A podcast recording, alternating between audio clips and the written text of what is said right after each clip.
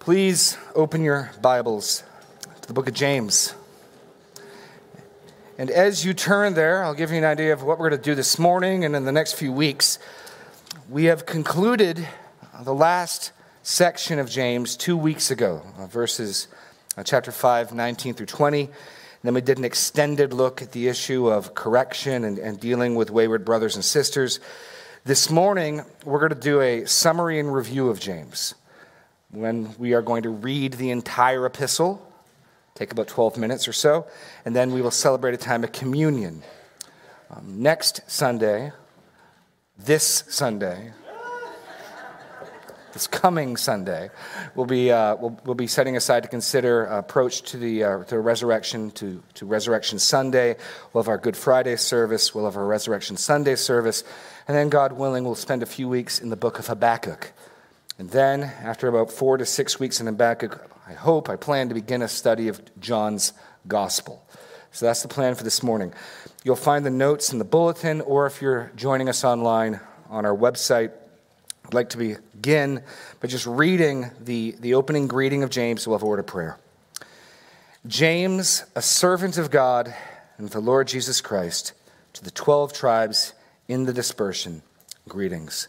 Lord God, as we look back over the, the past year of our study of this epistle, I pray that you would um, give us clarity and insight that we might see not just the individual passages and verses, but see how the book flows, how your concern for your church is ministered to us through the apostle, through James, and that we might um, see ourselves rightly in a mirror and be changed, and that leaving here this morning, we might have a better grasp of this book.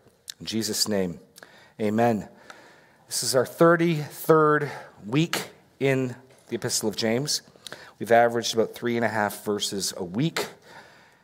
And I hope, after spending most of the last year here, that all of us, as we leave, can go back and read and reread and, see the overarching themes and point of James. When we began our study, we began with a review, and we will end with a review. I've altered my thesis statement for what I think the central point of James is slightly, although it's pretty similar. And your, your blanks and your box at the top, if you had to ask me in one sentence, what is the message of James? What is the primary point of James? It is this that saving faith works and perseveres through life's trials by relying on God's wisdom. Saving faith works and perseveres through life's trials by relying on God's wisdom. James is writing to a church dispersed by persecution. Trials are in the forefront of their experience. It's a mostly Jewish church. And he wants to insist there's a connection between orthodoxy and orthopraxy, between what you say you believe and what you confess with your mouth and what you do with your life. Faith works. His biggest doctrinal section in chapter 2 is about exposing the futility of trying to separate a faith, quote unquote, that doesn't affect life and living. James is incredibly practical. He's also concerned about perseverance. We'll see that when we look through the book. But you can see clearly in, in chapter 1, verse 12 Blessed is the man who remains steadfast under trial, for when he stood the test, he'll receive the crown of life his opening exhortation about why we should count it joy when we encounter trials because they produce perseverance, and perseverance produces all other manner of godly fruit in our lives. Faith persevering, enduring, responding rightly through life's trials by relying on God's wisdom. Um, there's, a, there's a big dichotomy in James between the wisdom of the world, earthly, natural, demonic wisdom, and God's wisdom. They bear very different fruit. And James is commending us to God's wisdom. So that's the overarching thesis. He's writing to the scattered churches. He's not writing to a particular church, but to the Christians, all scattered from Jerusalem, insisting that their faith, its true saving faith, works, will work itself out, and persevere through life's trials by relying on God's wisdom. That's, that's my thesis for the book. So let me point to some key features. We've seen that James is intensely practical and direct. He doesn't mince words. He doesn't go off on long, extended treaties on topics. It's, it's all about living here and now. Other writers will do that. The author of Hebrews will spend the better part of a chapter explaining how Jesus' high priesthood is similar to Melchizedek's high priesthood. That is good. That is profitable. That's not the way James writes. James is to the point. It's a book with little doctrinal development about Christ. This is one of the things that can challenge some people. Jesus is only mentioned by name twice in the Epistle of James. In the greeting I just read, James, a servant of God and of the Lord Jesus Christ, and by name in chapter 2, verse 1, show, my brothers, show no partiality as you hold the faith in our Lord Jesus Christ, the Lord of glory. That's it for overt references. It's possible James is speaking of the Lord when he talks about the Lord is at hand. It might be the Lord Jesus Christ. I tend to think that, but only two direct namings of Jesus. No mention of the cross, the resurrection. Central themes in Paul's writings are not here. Uh, this is one of the reasons why Martin Luther struggled with this epistle, calling it an epistle of straw. I think he missed the mark on that point. But admittedly, little doctrinal development. The only extended doctrinal development is the doctrine that faith must be accompanied by works to be legitimate in chapter 2.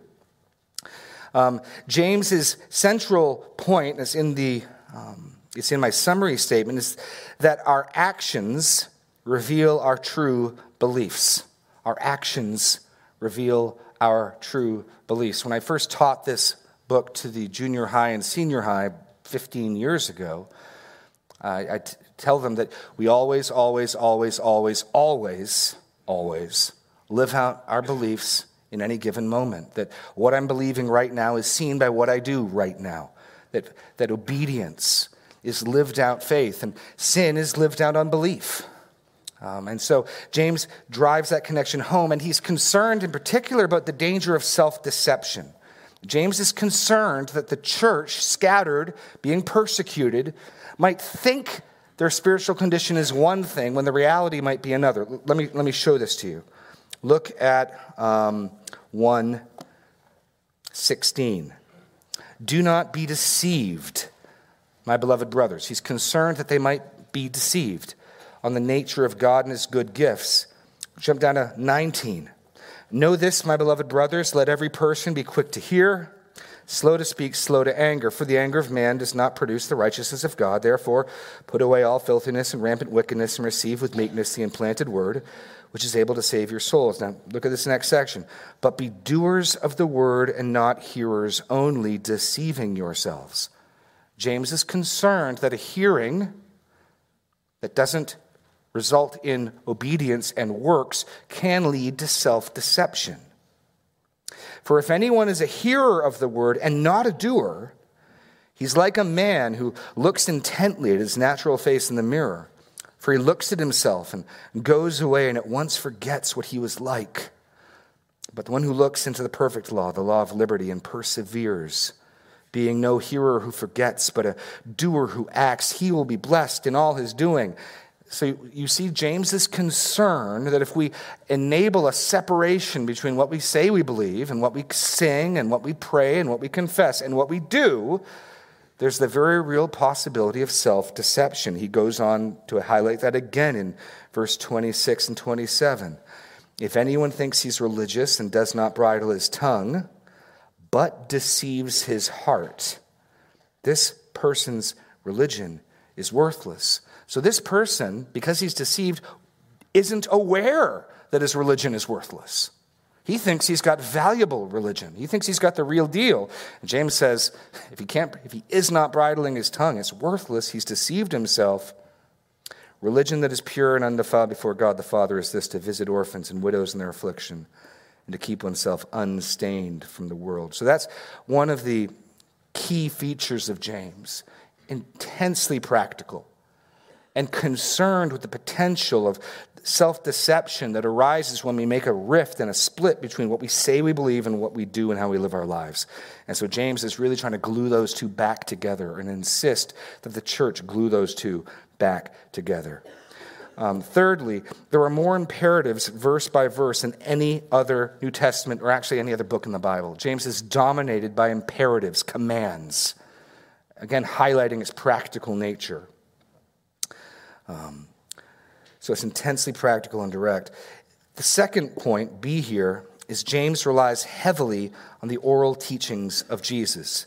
Given the overt absence of Jesus in this epistle, only being named twice, um, you might ask, well, then why, why was this received by the church?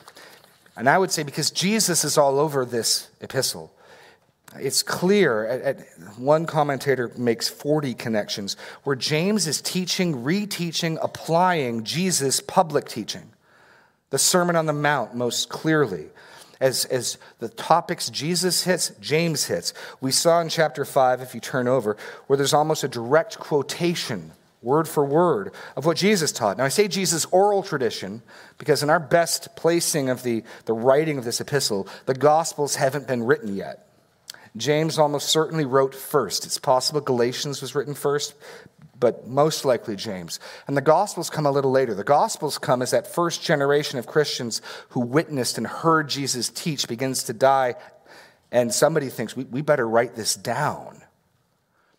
J- James is writing to people who've heard that and applying that. But we see in chapter 5:12, above all my brothers, do not swear either by heaven or by earth or by any other oath, but let your yes be yes and your no be no. And if you were to compare that with Matthew 5:34, it's almost word for word. And so James's older half brother Jesus is all over this letter in his teaching. In his teaching. Even if the doctrines of who Jesus is are not expounded. His ethical teaching is repeated, um, relies heavily on the oral teaching of Jesus. Most notably, I think, is James's, he adopts Leviticus 19, what we looked at last week, loving your neighbor as yourself, Leviticus 19, 7 to 18, as the royal law. Go to chapter 2. Now, this is, this is really notable. Um, I'm not aware of any treatment in the Old Testament that highlights Leviticus 19 as some central command. I'm not aware of the later prophets and the minor prophets doing that. Taking Leviticus 19 and, and calling it the second greatest commandment um, is something King Jesus did in his ethic for his disciples. And we're so used to that now, we need to realize that prior to Jesus making that the center of his horizontal ethic, it, it didn't have that type of um, prestige. The Ten Commandments are what people would go to. And so in chapter 2, verse 8, you can see that connection. If you really fulfill the royal law according to the scripture, you shall love your neighbor as yourself. Why, why does he call it royal? I believe because King Jesus clearly made this the second greatest commandment in his ethic and his law and in his understanding of how Christians need to live. And so there's another evidence of Jesus' teaching present in James. Where does James get Leviticus 19 as the royal, the kingly law? From King Jesus. And I, and I think his followers, his readers, would understand that as well. He adopts Leviticus 19, 17 to 18 as the royal law. And he applies, point to, the Sermon on the Mount repeatedly. Repeatedly. So those are some key features of James. He's direct, He's short, he's to the point. He, he's all about telling us how to live our lives, exhorting us, giving us commands. He is applying the teaching of Jesus again and again and again and again. Um, point two James's exhortation is directed to three main spheres. So, as we're considering saving faith is must work itself out and persevere through life's trials by relying on God's wisdom. James is interested and concerned in faith working itself out in three distinct spheres. If you turn back to the end of chapter 1, almost as a table of contents to the book, I think he gives us those three spheres right here 1, 26, and 27. This is as close to a key passage in the epistle as I can find. If anyone thinks he is religious, and does not bridle his tongue but deceives his heart, this person's religion is worthless. Religion that is pure and undefiled before God the Father is this to visit orphans and widows in their affliction and to keep oneself unstained from the world. And so, your three blanks James is concerned with our use of the tongue, our relationship to wealth, and our relationship to the world. And he gives us those three tests right there. He doesn't want us to be self deceived. He wants us to have true and undefiled religion, and he's going to measure true and undefiled religion along the axis of our use of the tongue, our relationship to wealth and money and the poor, and our relationship to the world. And as we read through the epistle, the end of this message, I think you can see him go to those topics again and again and again. But let's consider a few of them. Wealth. James is aware that both riches and poverty have their own t- temptations. Probably most clearly, just in the opening um, verses. Look at verse 9 of chapter 1. Let the lowly brother boast in his exaltation, and the rich in his humiliation. He's aware that for the lowly, the poor brother, discouragement, being downtrodden, that, that might be a temptation and a trial for him. He exhorts him remember your high calling. That's not what he says the rich ought to focus on. The, the danger of the rich is to think they're too much, that they're too great, they're too powerful. Remember, he says, you're like a grass. It's here for a day and disappears. So, so, James is giving counsel both to the poor and the rich who are aware that they have distinct temptations and trials. Um, well, I just jumped down to the wealth. Sorry. Our use of the tongue. Good grief. Okay. Um, our use of the tongue. That's just that's just a taster teaser of, of wealth coming up next. But okay, our use of the tongue. Um, James, if I make two points from James about our use of the tongue, is that the words we speak are truly significant. The words we speak are truly significant. And it, from James's point of view, they reveal our hearts, they reveal our theology. He doesn't just address blaming God for your temptations and your trials, he addresses saying that publicly, the speaking of it. Look at 113. Let no one say when he is tempted, I'm being tempted by God. Look at 119. Know this, my beloved brothers, let every person be quick to hear, slow to speak. Slow to speak. Chapter 3 is all about the tongue and its power and its potential for evil. Look over in chapter 14, chapter 4. The words we speak are significant. He, he has a section devoted to slander and speaking evil of each other. 411. Do not speak evil against one another, brothers. The one who speaks against a brother or judges his brother speaks evil against the law. And then look down at 413. I mean, he's going he's to expose a heart of pride and boasting simply from a what would seem innocuous statement. Come now, you who say, Today or tomorrow we will go into such and such a town and spend a year there and trade and make a profit. Something as simple as that reveals pride, self assurance, confidence. Yet you do not know what tomorrow will bring. What is your life? You're a mist that appears for a little time, then vanishes. Instead, you ought to say, If the Lord wills, we will live and do this or that. As it is, you boast in your arrogance. All such boasting is evil. So something as small as, well, I'm just, next year we're going to go over there. James says, ooh, ooh, be careful how you speak. It reveals your pride and self confidence. The words you speak are truly significant. He addresses oaths in five, and he addresses prayer and praise and confession at the end of the epistle. Um, Probably most notably, the center point of his teaching on the tongue in chapter 3, 1 to 18, is that the tongue is disproportionately powerful. He compares it to a rudder that directs a ship, a bit in a horse's mouth, a, a small spark that sets an entire forest ablaze. So, James is very concerned with how we use our tongues and the words we speak and what it reveals about our hearts. And if we are not bridling our tongues, we deceive ourselves and our faith is worthless, our religion worthless. That's a bold statement because this is one of James's main areas of concern. The tongue, the words we speak being significant and disproportionately powerful. Now we come to our relationship to wealth, the second axis to look upon. And James is aware that both riches and poverty have their own temptations. Now, he tends to deal more with the, the, the, rich and their temptations, but we also see positively his treatment of the poor. Most of the church is poor. We get that from chapter 2, where he says, Is it not the rich who bring you into courts, my brothers? The, the, he expects the people he's writing to are predominantly made up of those who would be poor. And this makes sense with the dispersion. A great persecution arose in Acts 8, and presumably the Jews, the Christians, had to leave, not having a chance to gather all their property. We know that in society they were frequently looked down upon. There are some believers who have some means, as we saw in chapter 4, with, we're going to go here or there, but mostly he's dealing with poor Christians. But surprisingly, it's precisely the poor Christians who he considers in danger of showing partiality to the rich. Look at chapter 2. What's his concern with how we deal with wealth? Well, the danger is that we honor it too much, that those who have it we think too highly of, we pursue it too much. My brothers, Show no partiality as you hold the faith in our Lord Jesus Christ, the Lord of glory.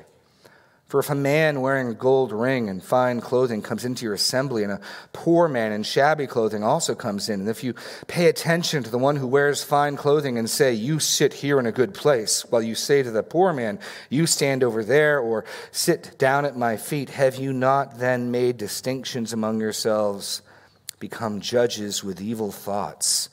Something as simple as showing a good seat to a wealthy patron reveals evil inward judgments. Again, this is James tracking back through behavior and our actions, what we really believe, what we really think in our hearts. Listen, my beloved brothers, has not God chosen those who are poor in the world to be rich in faith and heirs of the kingdom which He's promised to those who love Him? But you've dishonored the poor man. Are not the rich the ones who oppress you?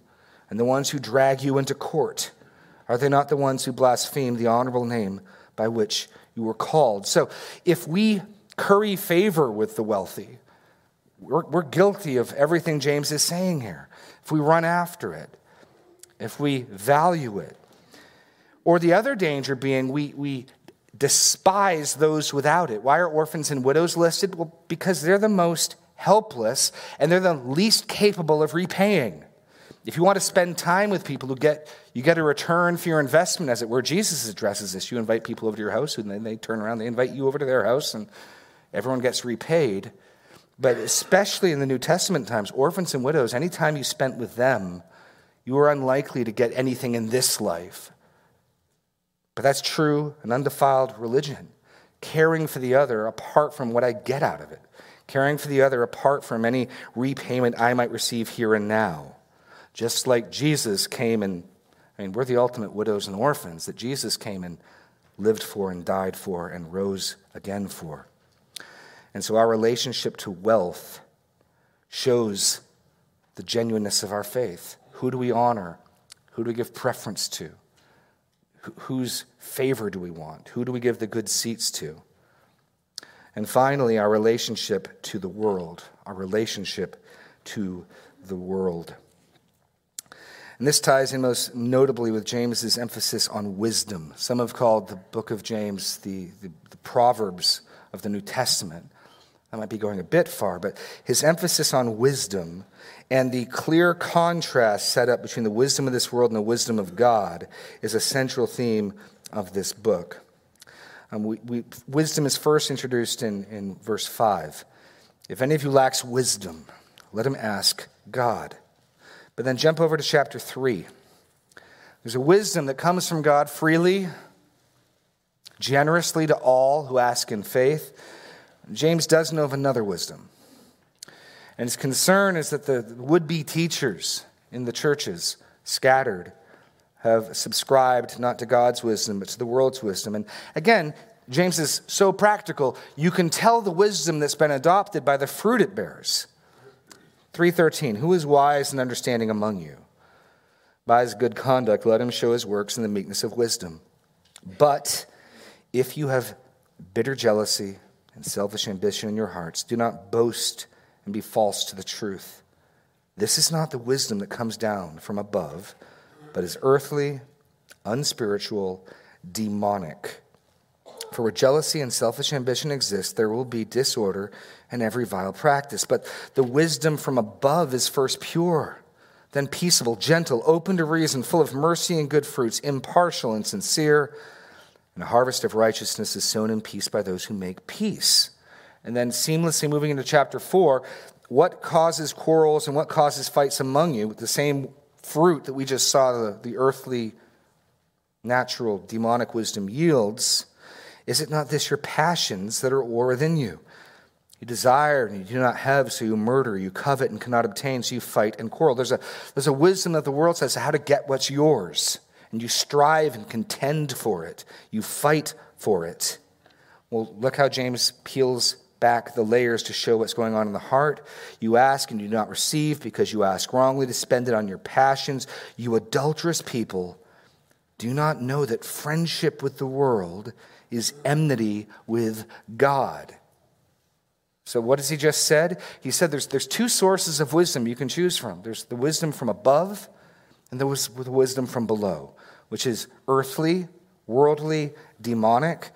The, the, the hallmarks of the wisdom from below are the contention, the strife, the jealousy, the selfish ambition, the conflict in the body that's produced by it. And when people embrace that type of wisdom and when people engage in that type of conflict and fighting, they evidence that really they're friends with the world. And that's James's concern that the, the worldview, the values of the world would creep into the church. Here's your blanks. Worldly wisdom breeds conflict, envy, and strife. And friendship with the world is enmity with God. When we looked through this passage, I said it's the anti gospel because the gospel is the promise that you and I can have peace with God. Romans 5 1. Therefore, having been justified by faith, we are having peace with God the Father through our Lord Jesus Christ. Here, anyone who is friends with the world doesn't have peace with God, but has enmity, conflict, strife. You begin to see why James would be concerned about that. So, James is writing to the scattered church to encourage them to persevere, to encourage them to engage their trials rightly, to, to recognize the necessity that their faith that they confess and profess must evidence itself in works. Not that they're saved by those works, but that their claim to faith is vindicated, proven genuine by those works, and they must persevere. That's why he ends the letter with a call to, to seek those who might be wandering away through life's trials, and that they will only manage to do so if they rely on God's wisdom and not the world's wisdom. So now turn with me to James chapter 1, and we'll end our time by reading the epistle. And as we do, I hope that our time that we've spent here, you will remember and see and understand what James is saying, that we might not look at ourselves in the mirror and walk away, but that we would read this and do what we see. We'll read James, have a time of communion. Get my pages set up here. James a servant of God and of the Lord Jesus Christ, to the 12 tribes in the dispersion, greetings. Count it all joy, my brothers, when you meet trials of various kinds, for you know that the testing of your faith produces steadfastness. And let steadfastness have its full effect, that you may be perfect and complete, lacking in nothing. If any of you lacks wisdom, let him ask God, who gives generously to all and without reproach and it will be given him. But let him ask in faith with no doubting. For the one who doubts is like a wave of the sea that is driven and tossed by the wind. For that person must not suppose he'll receive anything from the Lord. He's a double minded man, unstable in all his ways. Let the lowly brother boast in his exaltation, and the rich in his humiliation, because, like a flower of the grass, he will pass away. For the sun rises with its scorching heat and withers the grass, its flower falls, its beauty perishes. So also will the rich man fade away in the midst of his pursuits. Blessed is the man who remains steadfast under trial.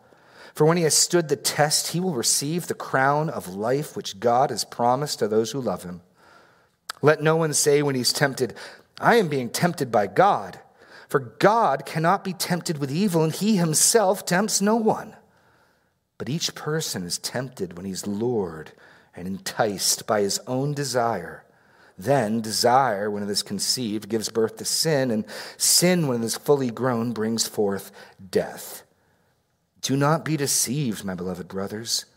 Every good gift and every perfect gift from above, coming down from the Father of lights, with whom there is no variation or shadow due to change.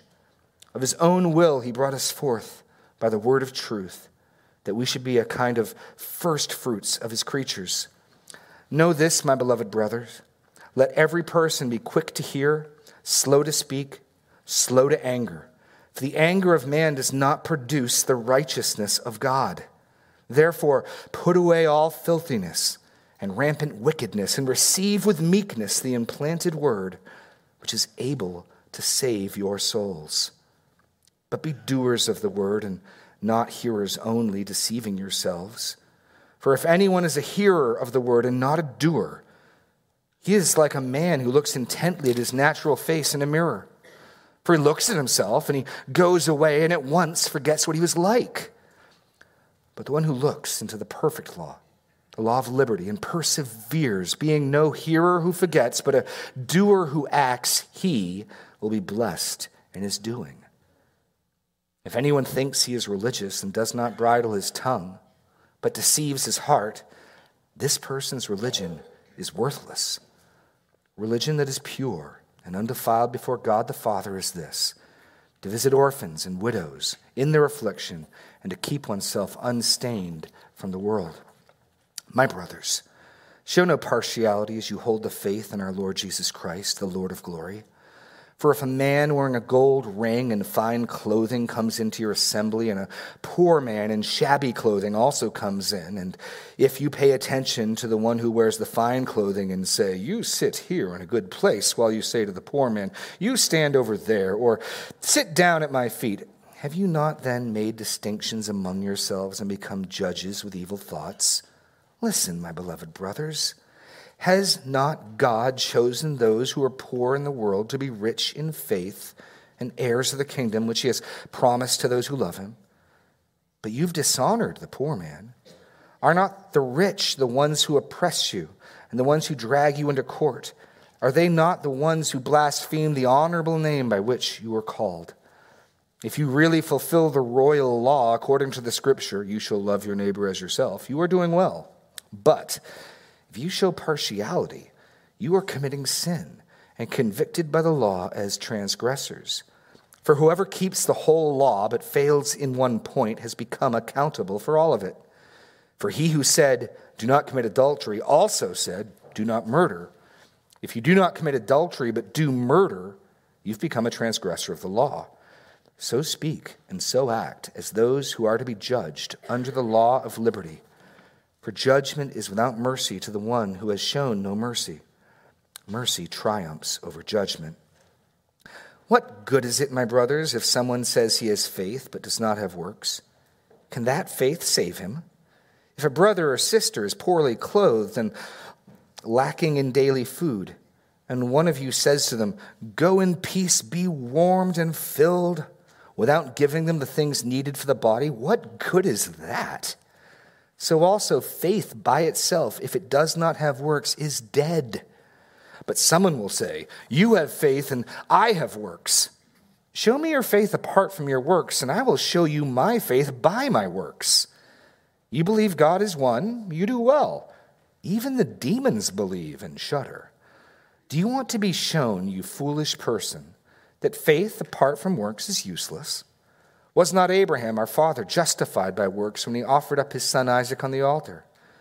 You see that faith was acting along with his works, and faith was completed by his works. And the scripture was fulfilled that says, Abraham believed God, and it was counted to him as righteousness. And he was called a friend of God. You see that a person is justified by works and not by faith alone. And in the same way, was not also Rahab the prostitute justified by works when she received the messengers and sent them out another way? For as the body apart from the spirit is dead, so also faith apart from works is dead. Not many of you should become teachers, my brothers, for you know that we who teach will be judged with greater strictness. For we all stumble in many ways, and if anyone does not stumble in what he says, he is a perfect man able also to bridle his whole body. If we put bits into the mouths of horses so that they obey us, we guide their whole bodies as well. Look at the ships also. Though they are so large and driven by strong winds, they are guided by a very small rudder, whichever the will of the pilot directs. So also the tongue is a small member, yet it boasts of great things. How great a forest is set ablaze by such a small fire. And the tongue is a fire, a world of unrighteousness. The tongue is set among our members, staining the whole body, setting on fire the entire course of life, and set on fire by hell. For every kind of beast and bird and reptile and sea creature can be tamed and has been tamed by mankind, but no human being can tame the tongue. It is a restless evil, full of deadly poison. With it we bless our Lord and Father, and with it we curse people who are made in the likeness of God. From the same mouth come blessing and cursing. My brothers, these things ought not to be so. Does a spring pour forth from the same opening both fresh and salt water? Can a fig tree, my brothers, bear olives, or a grapevine produce figs? Neither can a salt pond yield fresh water.